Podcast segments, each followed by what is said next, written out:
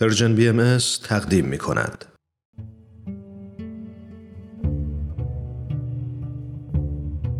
صد پرسش صد پاسخ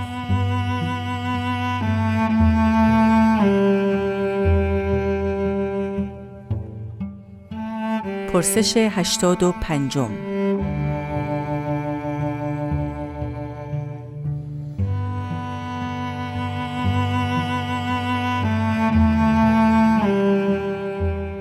زنده شدن مردگان در قیامت یعنی چه؟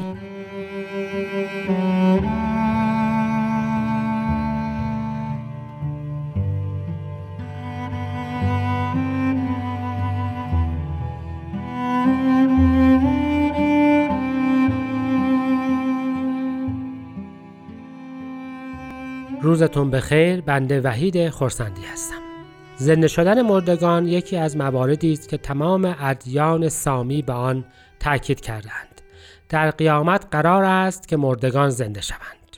این عقیده را از لحاظ مادی به اندازه کافی نقد کردند که اصولا ترکیبات افراد ترکیبات مادی افراد وقتی خاک می شود به گیاه و حیوان تبدیل می شود و در گیاهان و حیوانات و افراد دیگر ترکیب داخل می شود و اصولا شما دیگر موجودی ندارید که هر جزش در وجود دیگری نباشد و به این ترتیب در حقیقت شما یا باید همه انسانها را به هم وابسته و یک تکه زنده کنید یا هویت فردی افراد به صورت جسمانی باقی نمانده است که بشود زنده بشود یعنی این جهان ما بیش از آن قاطی شده است که ما بتوانیم 6000 سال، ده هزار سال، پنجاه هزار سال افرادی که در این کره خاک بودند رو دوباره زنده کنیم. به این ترتیب باید که این معنای دیگر داشته باشد. حضرت بهاءالله در کتاب ایقان درباره این مطلب بسیار توضیح دادند. فرمودند حیات انسانی به قلب است و قلوب افراد به خاطر قفلت و دوری از خداوند می میرد و در قیامت با نیروی روحانی مظهر الهی این نیروی روحانی افراد را زنده می کند مفاهیم را زنده می کند مردگانی مثل مردگان اخلاقی یعنی چی؟ یعنی وفا، شجاعت، محبت و بسیاری از چیزها که شما می‌بینید در جامعه در زمان ظهور پیامبر الهی ظاهرا کم شده بود دوباره پیدا می شود مثلا از جامعه ایرانیان که مردمانش به عدم سراحت و تقیه و ترس معروف بودند. وجودات شجاعی پیدا می شوند که مایه افتخار ایرانیانند. در میان مؤمنین جدید. پس به این معنا وقتی مردگان زنده می شوند یعنی قلوب افراد زنده می شود و آنها یک حیات روحانی جدید پیدا می کنند به معنای کلیتر همه امور فراموش شده زنده می شود قرآن می گوید که زمین آنچه را که پنهان کرده بود را آشکار خواهد کرد.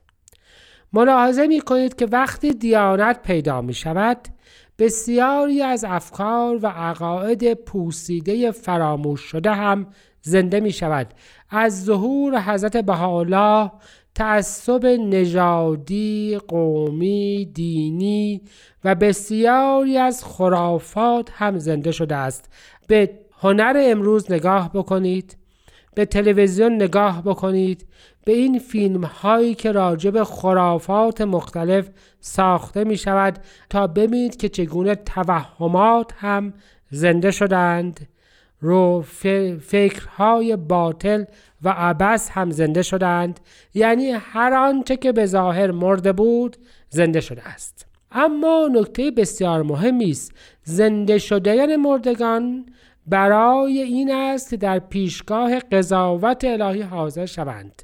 یعنی خداوند در ظهور پیامبرش که همان قیامت است همه آنچه که در جهان است رو قضاوت خواهد کرد چیزهایی را میپذیرد به یک معنا به بهشت که معنای تمدن و دیانت خودش است و فرهنگ جدید است راه می دهد و چیزهایی را به جهنم روانه می کند یعنی نمیپذیرد.